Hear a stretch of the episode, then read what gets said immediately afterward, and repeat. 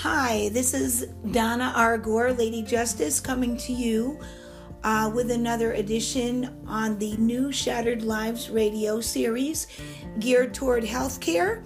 Uh, I have uh, two or three sessions that I may want to um, record for you because I had a particular incident that happened four or five weeks ago, and boy, was I a fast learner uh, when I thought I was already very schooled with healthcare issues. So that is indeed the purpose of these next couple of episodes, and I do have a lot of information to impart. So I hope you will sit back and listen, enjoy, take it in, use what you would like, and pass on the rest to other people.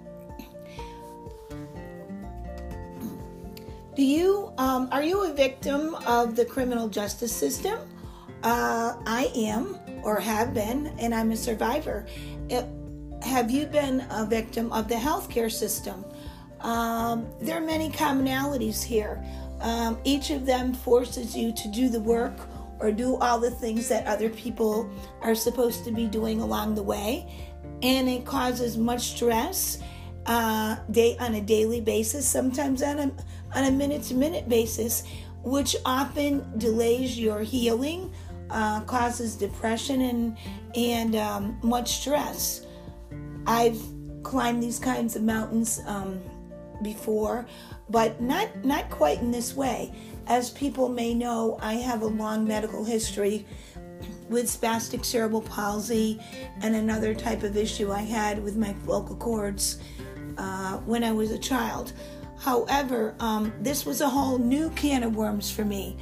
Uh, when when all is said and done, however, uh, dealing with the, uh, the situation I'm going to describe, we we all have to change from victimhood to survivorhood, uh, or we just we won't be resilient. We won't be able to carry on, and and that is the point of it. And another very important watchword um, for these podcasts is that when it comes to healthcare, do not make the assumption, even though you have very good health insurance, that most or everything is going to be covered. So you do have to try to save all the money you can uh, just in case emergencies come up. And this indeed was an emergency. About five weeks ago, I experienced a traumatic fall uh, which involved me breaking a front tooth, lacerating a lip, but uh, more serious than that, I also fell on my left dominant arm, and that is the one I use for writing, functional activities, etc.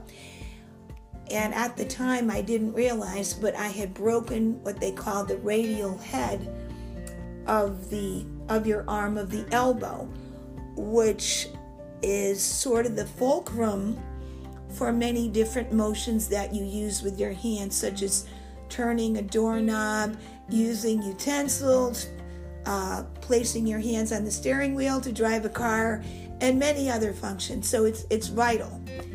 And at the time, I didn't know that it was broken. So in the in the course of this incident, I was taken by ambulance to um, a renowned local hospital and I received treatment there in the emergency room. I, in fact, was in the emergency room for about eight hours before I was admitted.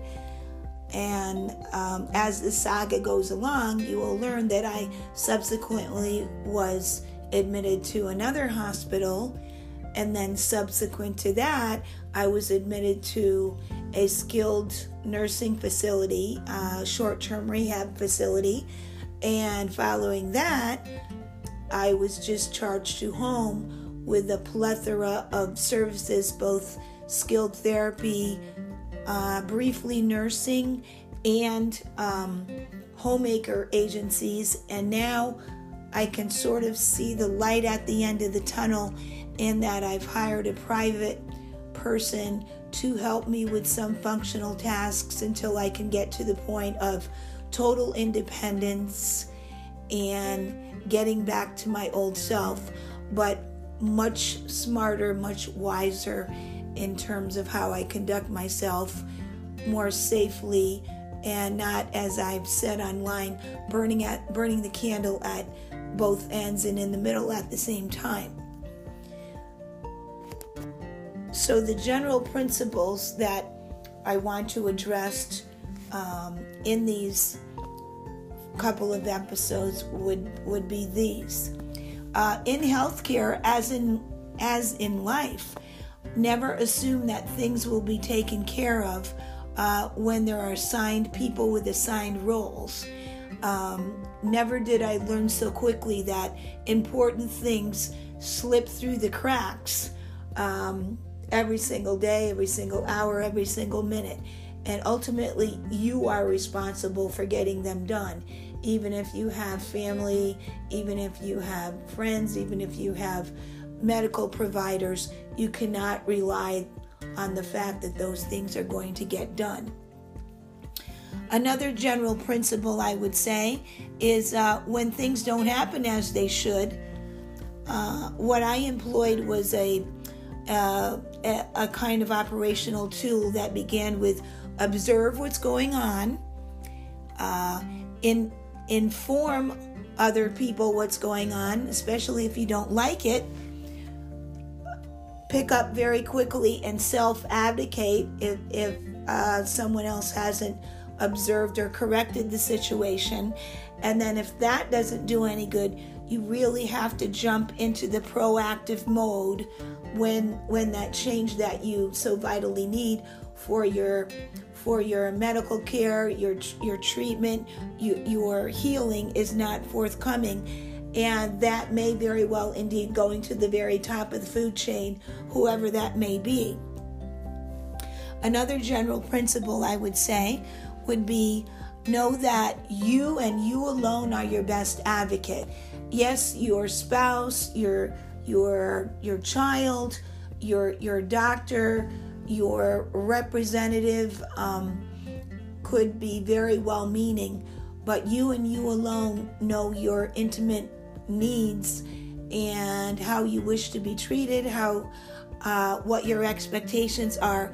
So again, it co- comes down to similarly to the last point that you do have to self advocate because you are the one that knows what you need best of all, and only you can advocate for yourself, unless, of course, you have um, medical issues that you would be deemed legally um, or functionally incompetent, such as someone who may have dementia or um, whose decision making is very impaired, such that um, they may do harm to themselves um, in trying to make those decisions or in not making any decision at all. Um, Another general principle I would relate would be regardless of having, quote, Cadillac insurance, unquote, that does not um, assure you that all things will be covered. Um, particularly if you, as a person, have not reached the age or are not eligible for government entitlements such as Medicare or Medicaid um, and be aware that if you're in that situation, there's many, there can be, and there are often many out of pocket expenses. Another general principle I would impart would be that if you have no family support uh, on a day to day basis, such as I, a single professional without children whose um, parents or siblings kind of lead their own lives and, and who very seldom connect with you, you are truly on your own, and there frequently are no specific persons uh, to assist you with what turns out to be a laundry list of things that you have to take care of uh, yourself, even if you are uh, very savvy and you do a lot of internet research. You, you talk to friends and neighbors about who would you utilize for this service or that service. What would you do? Can can you assist me? Again, uh, coming back to it. Ultimately, if you are um, in fairly good health, that you can assist in your own health care, it does come down to you in terms of the quality of care. Uh, another general principle that I can talk to uh, talk about in a later episode is that non-medical home care services um, may provide good assistance um, in terms of homemaking, uh, some of your ADL's activities of daily living, cooking, shopping, helping someone to shower, select clothes, helping with grooming, um, those kinds of things. They may uh, provide a good service, but because of the way they're structured, um, in order for the company to make money, uh, they can be hugely expensive with an emphasis on maximizing their profit margin and not really um, getting the um, profits down to the level of, of staff um, who um, very often make minimum wage uh, and work very hard and sometimes are at the subsistence level in their own in their own lives and um, are very giving and try to help you out as much as you can, but yet um, the needed monies don't seem to be transferred down to that level often, which is is very much a a shame. Um, another principle, a couple of principles. Um, what if you need help now, but help can't come until next week?